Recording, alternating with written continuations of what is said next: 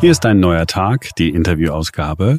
Heute ist es nicht nur ein Interview, sondern es ist der komplette neue Podcast von Professor Klaus Stör. Jetzt geht's los.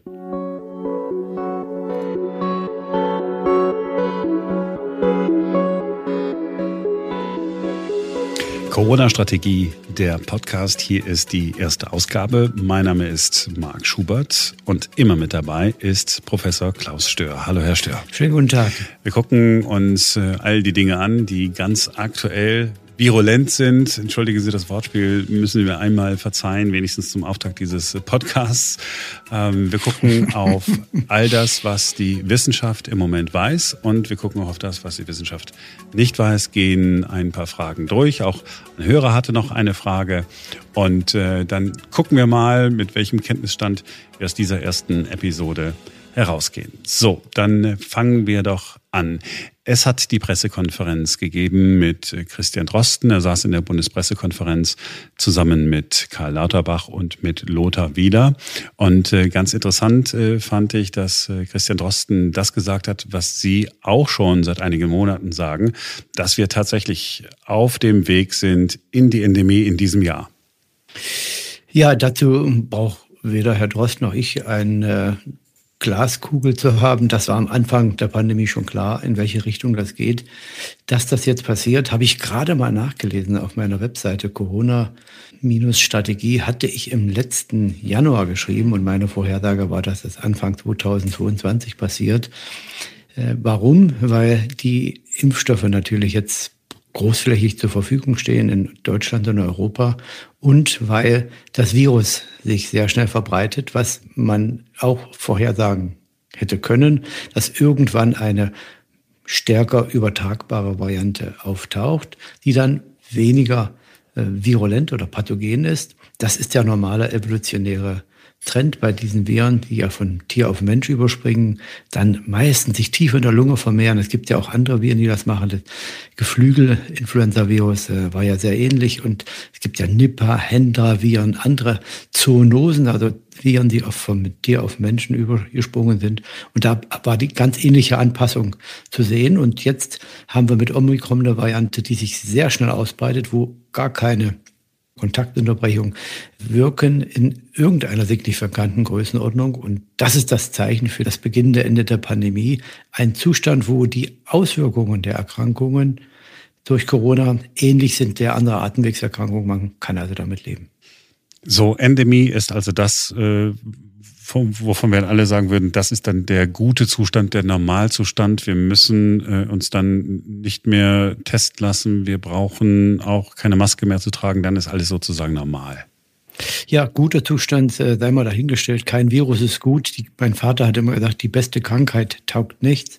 Äh, und so wird es auch mit Corona werden. Aber wir werden in ein sogenanntes Equilibrium kommen, eine Balance, äh, wo wir mit dem Virus einigermaßen umgehen können und das Virus uns nicht so sehr schadet, dass es äh, den Wirt verliert. Äh, wir sehen ja bei anderen Erkrankungen, äh, die Influenza ist ja nur eine, bei viele Kindererkrankungen, diese RSV-Erkrankungen, über die wir schon mal gesprochen hatten, das sind alles Erreger, die zirkulieren, mit denen wir einigermaßen umgehen können, die Schaden verursachen, aber deren ähm, Leid, das verursacht wird, für uns akzeptabel geworden ist, äh, so schlimm das dann ist. Und so wird das auch bei Corona sicherlich kommen. Also wann ist denn sozusagen die Gesellschaft immun gegen das Virus? Wenn wir einen Impfstoff hätten, der das ganze Virus enthalten würde, alle zwölf oder dreizehn Proteinstückchen, die da so drin sind, äh, und nicht nur diese eine Oberflächenstruktur, dann hätten wir höchstwahrscheinlich viel schneller das Ende der Pandemie erreicht. Aber so einen Impfstoff gibt es nicht. Die sind dann meistens sehr, sehr reaktogen, also verursachen schwere Nebenwirkungen. Die muss man auch anzüchten, das dauert sehr lange. Da müssen die inaktiviert werden und äh, genau äh, kalibriert, die richtige Menge in den Impfstoff gepackt. Also so einen Impfstoff gibt's nicht. Wir haben jetzt einen, der ist anders, sehr viel schneller zu produzieren, äh, leichter auch äh, zu applizieren.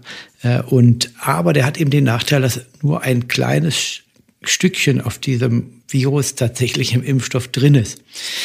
Diese äh, kleine Stückchen verursacht äh, oder äh, generiert sehr gute Antikörper, aber nur gegen dieses eine kleine Stückchen.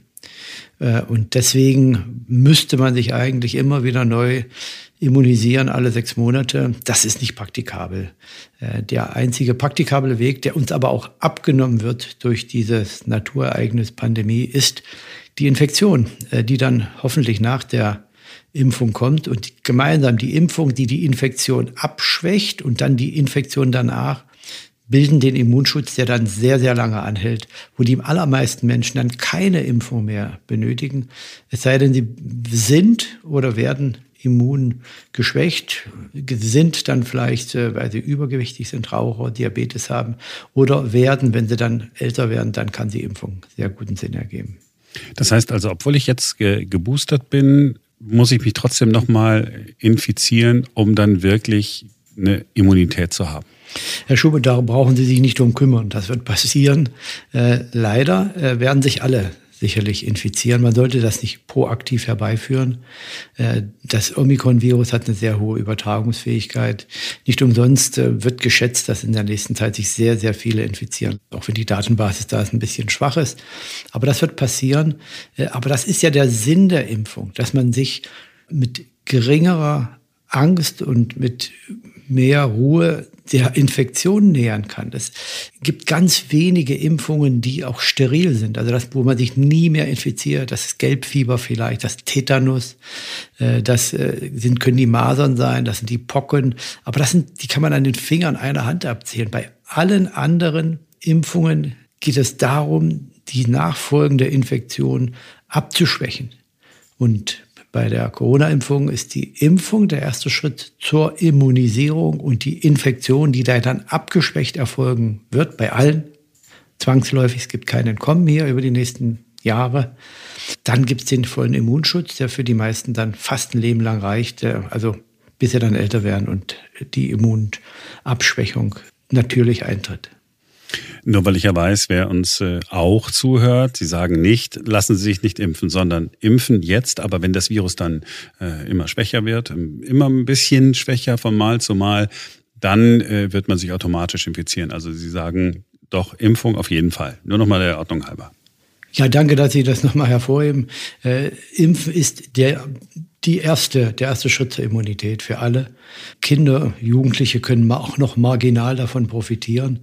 Äh, aber die, die wirklich sich impfen lassen sollen, das sind die über 50, 60-Jährigen, die, die vielleicht einen Risikofaktor haben, Übergewicht, Diabetes, Raucher, chronisch obstruktive Pneumonie, andere Lungenerkrankungen die werden sich impfen lassen. Aber wenn das alles durch ist, das wird so im Sommer, Anfang Herbst diesen Jahres sein, dann wird es für die über 60-Jährigen höchstwahrscheinlich notwendig bleiben, weiter an der Nadel zu hängen, jedes Mal vor dem Winter. Äh, aber für die anderen sicherlich nicht mehr. Das werden wir dann sehen im Herbst und Winter. Christian Drosten hat auf der Pressekonferenz äh, davon gesprochen, dass sich mit Omikron möglicherweise ein neuer Serotyp herausbilde. Ich habe äh, nicht so richtig Ahnung, äh, was das bedeutet. Bedeutet das, dass das dann ein eigenes, wie das Omikron ein eigenes Virus ist oder wie muss ich mir das vorstellen? Ja, Viren kann man unterteilen, sogenannte Genotypen und Serotypen. Genotypen kann man unterscheiden nach ihrer genetischen Informationen. Die werden dann sequenziert, da schaut man sich an, wie viele Nukleotide sind da drin, welche, und da kann man die unterteilen.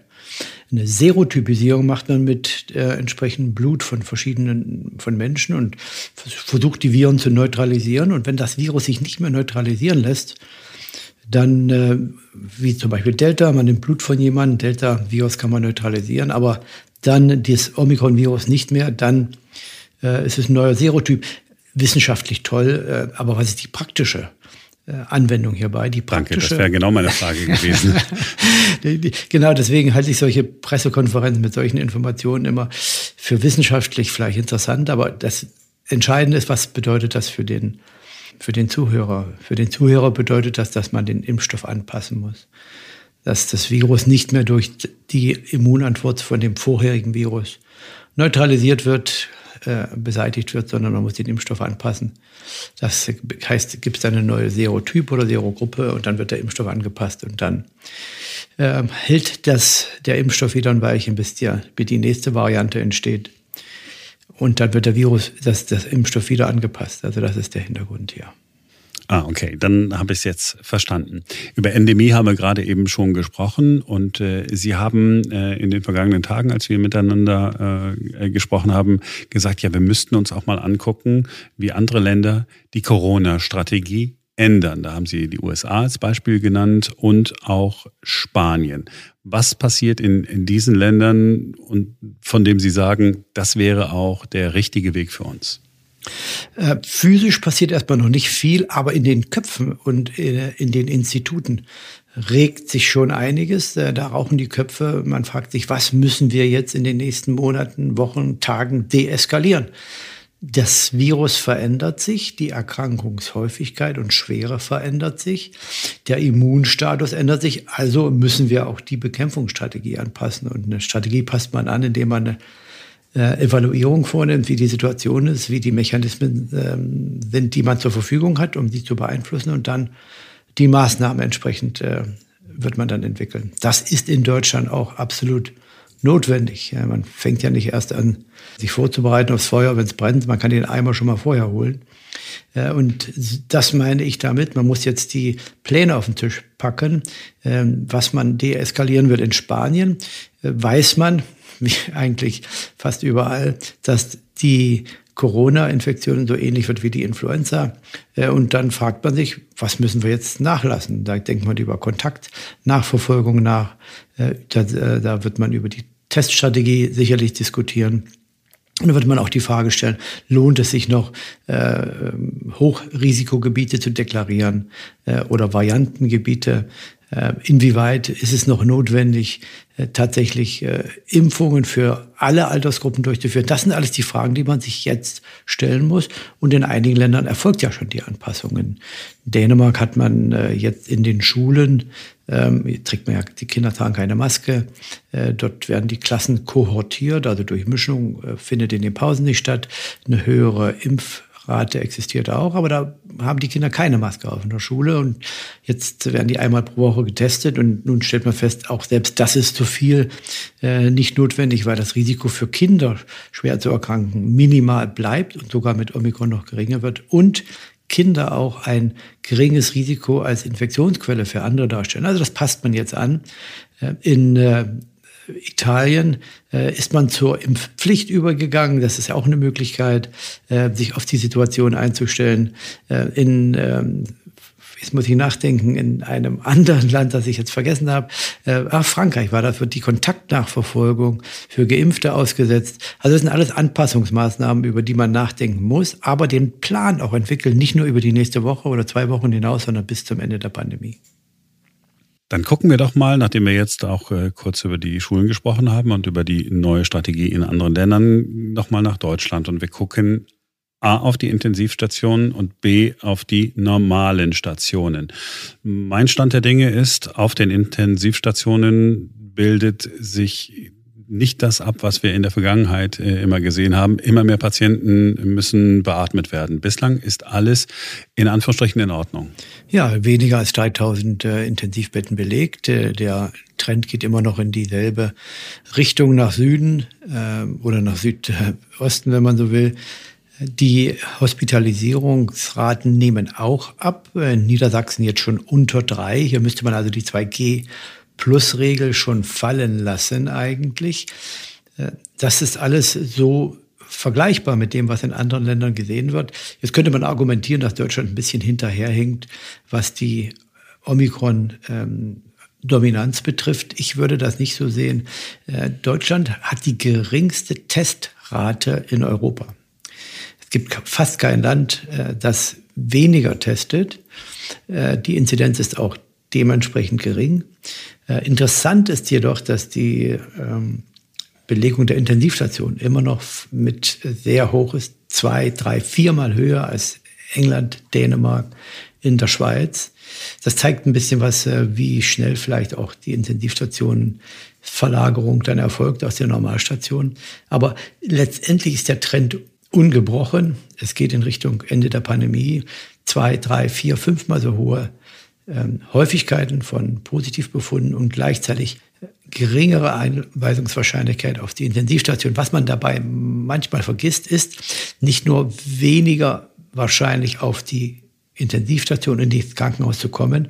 Es ist auch noch weniger wahrscheinlich, dort zu bleiben, Sauerstoff zu benötigen, Intubation zu benötigen. Also es sind zwei Stufen, die es abgenommen hat hier. Weniger wahrscheinlich ins Krankenhaus zu kommen. Und wenn man dann doch hinkommt, in der Regel mildere Verläufe. Als Sie gesagt haben, vorhin Niedersachsen unter drei, dann war das diese Hospitalisierungsinzidenz, ne? drei genau. pro 100.000 innerhalb von sieben Tagen, korrekt? Ganz genau. Liegt jetzt bei 2,99, also knapp drunter. Ähm, interessant ist, dass Niedersachsen das einzige Land in Deutschland ist, das die 2G-Plus-Regel für den Einzelhandel nicht umgesetzt hat. Äh, und äh, trotzdem liegt die Hospitalisierungsrate dort am geringsten. Das zeigt auch ein bisschen, wie die Hygienekonzepte eigentlich im Einzelhandel funktionieren. In Deutschland hat es ja 52 Millionen Kontakte, Kundenkontakte pro Tag im Einzelhandel. Das waren die Zahlen von 2019. Und im Nachbarland Schleswig-Holstein, da gab es 2G Plus, auch keine andere Situation. Ist natürlich ein bisschen schwer zu vergleichen, weil 2G Plus nicht der einzige Faktor ist. Aber eine Zahl ist interessant, die sich unterscheidet. Das sind die Umsätze. Zwei große Warenhausketten. Äh, da habe ich die Daten gesehen in Schleswig-Holstein Rückgang des Umsatzes zwischen 10 und 15 Prozent, in Niedersachsen ähnlich oder sogar plus 1 Prozent Verkäufe im Vergleich zu 2019. Also 2G Plus wirkt, funktioniert, aber hauptsächlich um den Umsatz zu reduzieren und nicht die Pandemie zu beeinflussen. Wenn Sie das, äh, wenn Sie das so sagen, ja, dann sind wir genau bei dem, was äh, die, die Corona-Politik äh, für gesellschaftliche Auswirkungen hat, mal ganz abgesehen vom Gesundheitsschutz. Wir haben eine oder Sie haben eine äh, aktuelle Studie noch mitgebracht. Äh, ich fand das ganz interessant. Da gab es, ich sage es erstmal in meinen Worten und Sie sagen dann, war es korrekt oder nicht und, und korrigieren mich dann auch gerne. Es war so, dass man bei Menschen äh, festgestellt hat, dass die eine Reaktion von bestimmten Antikörpern äh, im, im Körper hatten auf das Coronavirus. Das heißt, der Körper hat das Virus bekämpft, bevor es überhaupt die Pandemie gab. Hm. Das ist eine äh, richtige Beobachtung. Lassen Sie mich noch mal einen Schritt zurücktreten. Also es ist ja so, Coronaviren gibt es knapp 50. Ich glaube 48 oder 49 Coronaviren sind bekannt. Die meisten bei den Tieren, vier auch bei Menschen. Jetzt ist das fünfte dazugekommen. Jetzt hätte man ja sagen können, was, vier Coronaviren gibt es schon bei Menschen? Ja, warum sind die denn nicht immun gegen das fünfte? Und da haben wir genau den Punkt, das ist ein anderer Serotyp, äh, den wir hier sehen. Die, das fünfte Coronavirus unterscheidet sich von den anderen vieren so weit, dass die Immunität, die von den ersten vier endemischen Coronaviren ausgeht, nicht ausreicht, dieses fünfte Virus auch zu neutralisieren. Jetzt äh, ähm, gibt es ja die Impfstoffe. Die Impfstoffe, die sind ja so spezifisch, dass sie Antikörper gegen dieses Oberflächenprotein bilden, aber eben nur gegen das Coronavirus-Pandemie und nicht gegen die anderen vier. So, wenn man jetzt aber ein bisschen tiefer gräbt in die Immunologie, findet man, das hat man mit Zellen, mit weißen Blutkörperchenzellen ähm, gemacht, mit T-Zellen, da hat man gefunden, dass es andere Proteinbestandteile des Virus gibt, die doch kreuz neutralisieren. Also die ähm, das Coronavirus hat zwölf Proteine, zwölf, dreizehn Proteine. Äh, und das eine, was jetzt im Impfstoff ist, ist ja das Oberflächenprotein. Aber es gibt Kreuzimmunität zu einem zum Beispiel der anderen Proteine, dieses sogenannte Nukleoprotein, das im Kern des Virus existiert. Und da gibt es Ähnlichkeiten zwischen den vier endemischen Viren und dem existierenden neuen Coronavirus, so dass man hier vielleicht mit dieser Kreuzneutralisation, partiell ist ja die, etwas erklären kann, dass manche Menschen nach einer Infektion ohne Probleme äh, reagieren, dass super locker durchkommen, während andere doch schwer erkranken. Man weiß manchmal nicht warum. Und eine Hypothese hier ist die, dass vielleicht der, der gut mit dem jetzigen Coronavirus umgehen kann, sich vielleicht kürzlich oder heftig mit den anderen vier endemischen Corona-Viren äh, infiziert hatte vorher und diese Kreuzimmunität da geholfen hat, das Virus zu eliminieren. Also der Körper sagt, ja, du kommst mir bekannt vor, kann sein, dass du ein bisschen anders aussiehst, aber ich bekämpfe dich trotzdem schon mal. Ganz genau. Und das funktioniert eben bei bestimmten Antistoffen gegen dieses andere Nukleoprotein. Äh, aber diese Oberflächenproteine, da gibt es nichts, was so ähnlich ist wie das jetzige Pandemievirus. Die Oberflächenproteine der schon existierenden humanen Coronaviren, die sind ganz anders. Das sind andere Serotypen. Äh, und deswegen ist der Impfstoff sehr speziell, spezifisch gegen das Pandemievirus. Aber die existierenden Coronaviren können vielleicht schon den einen oder anderen partiellen, minimalen Schutz gegen das neue Pandemievirus auch generieren. Das ist sensationell, ne, was unser Körper alles kann. Ich bin immer wieder ganz begeistert, wenn ich das so höre. Ähm, zum Abschluss, es hat eine Hörerfrage gegeben, die kommt von Marc Tolksdorf und er geht nochmal ein auf ein Thema, über das wir auch schon mal gesprochen haben, nämlich auf die PCR-Tests. Ähm, er sagt, ich meine gelesen zu haben, dass ein PCR-Test ziemlich genau ist, vielleicht zu genau ist, dass er das Coronavirus nachweist, wenn man eigentlich gar nicht mehr infektiös ist. Ja. Und er sagt dann, ja, er habe da auch von einem Wert gehört, ähm, der liegt irgendwie bei 30.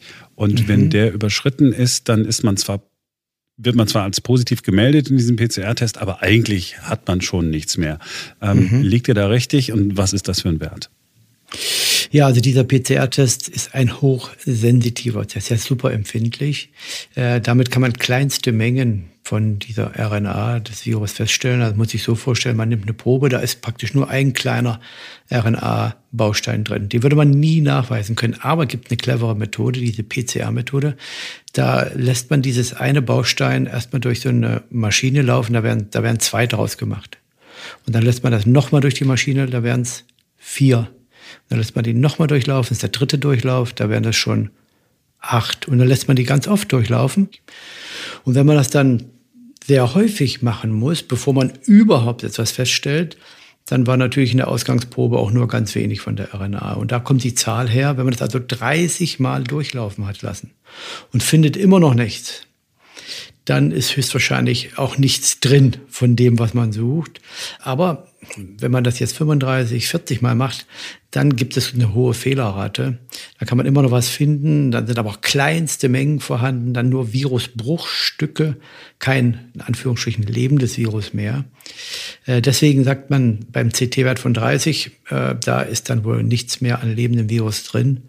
Nur ganz geringe Viruskonzentration. Wenn man schon nur zweimal oder fünfmal, zehnmal vermehren muss, dann bei einem CT-Wert von 10, dann war auch sehr viel Ausgangsmaterial darin. Jetzt kommt aber das Schwierige. Äh, jetzt denkt jeder, na klar, 30 ist man positiv und bei unter 30 schaltet man nicht mehr aus. Ähm, so ist es dann allerdings nicht, weil dieser Wert natürlich auch schwanken kann. Ähm, es gibt Menschen, die ähm, infektiös sind, äh, aber nur eine kurze Zeit. Äh, dann kann es auch so sein, dass äh, ähm, die Daten, die wir haben, bei der Corona-Infektion nicht so ganz sicher sind. Um festzustellen, wie viel Virus man im Speichel oder in der Nase braucht, um jemand anderen zu infizieren, müsste man tausende von Proben nehmen. Dann müsste man idealerweise andere Menschen infizieren, um zu sehen, wie viel Virus man braucht. Und solche Menschenversuche kann man nicht machen. Also das ist sehr schwierig, diesen CT-Wert auch festzulegen, wann man infektiös ist. Das macht man dann sehr pragmatisch. Äh, und gibt es in einigen Ländern, da sagt man, jemand ist noch infektiös bei einem CT-Wert von 30, andere sagen 35, viele andere sagen 25. Das muss sich jedes Land dann selbst etablieren. Deswegen ist der PCR-Test gut, wenn man eine Diagnose stellen will, aber er ist sicherlich ungeeignet, wenn man jemanden aus der Quarantäne frei testen will. Denn es kann gut sein, dass man auch nachdem man krank war und nicht mehr infektiös ist, noch sehr, sehr viel Virusmaterial ausscheidet. Das findet man mit dem PCR-Test, aber derjenige könnte schon längst aus der Quarantäne raus, weil er nicht mehr infektiös ist. Deswegen passt da der Antigen-Test eigentlich besser hin, auch mit all seinen Schwächen. Das heißt, wenn ich einen PCR-Test habe und da steht dieser CT-Wert drauf, ähm, dann, dann, weiß ich mal, okay, die mussten 35 Mal gucken, ob die was gefunden haben. Da weiß ich, wenn die es erst bei 35. Mal nicht positiv dann, getestet haben, ist nicht so schlimm. Ja, nicht, ja, dann ist es wahrscheinlich auch gar nichts drin, denn äh, bei so vielen Vermehrungen kann es gut sein, dass eine Verunreinigung drin ist oder dass tatsächlich Virusbruchstücke nur drin sind, kein lebendes Virus mehr. Also desto geringer der CT-Wert ist, desto wahrscheinlicher scheide ich auch lebensfähiges Virus oder infektiöses Virus aus. Desto höher der ist, desto geringer auch die Ausgangskonzentration, desto unwahrscheinlicher, dass ich noch infektiös bin. Herr Stör, haben Sie vielen Dank ähm, für diese erste Ausgabe der Corona-Strategie als Podcast. Wenn es noch Fragen von Hörern gibt, können die sich jederzeit gerne melden. Das würde mich sehr freuen. Die E-Mail-Adresse und die ganzen Kontaktdaten packen wir in die Show Notes und in die Beschreibung dieses Podcasts. Herr Stör, wir hören uns wieder, bald wieder. Ich bedanke mich.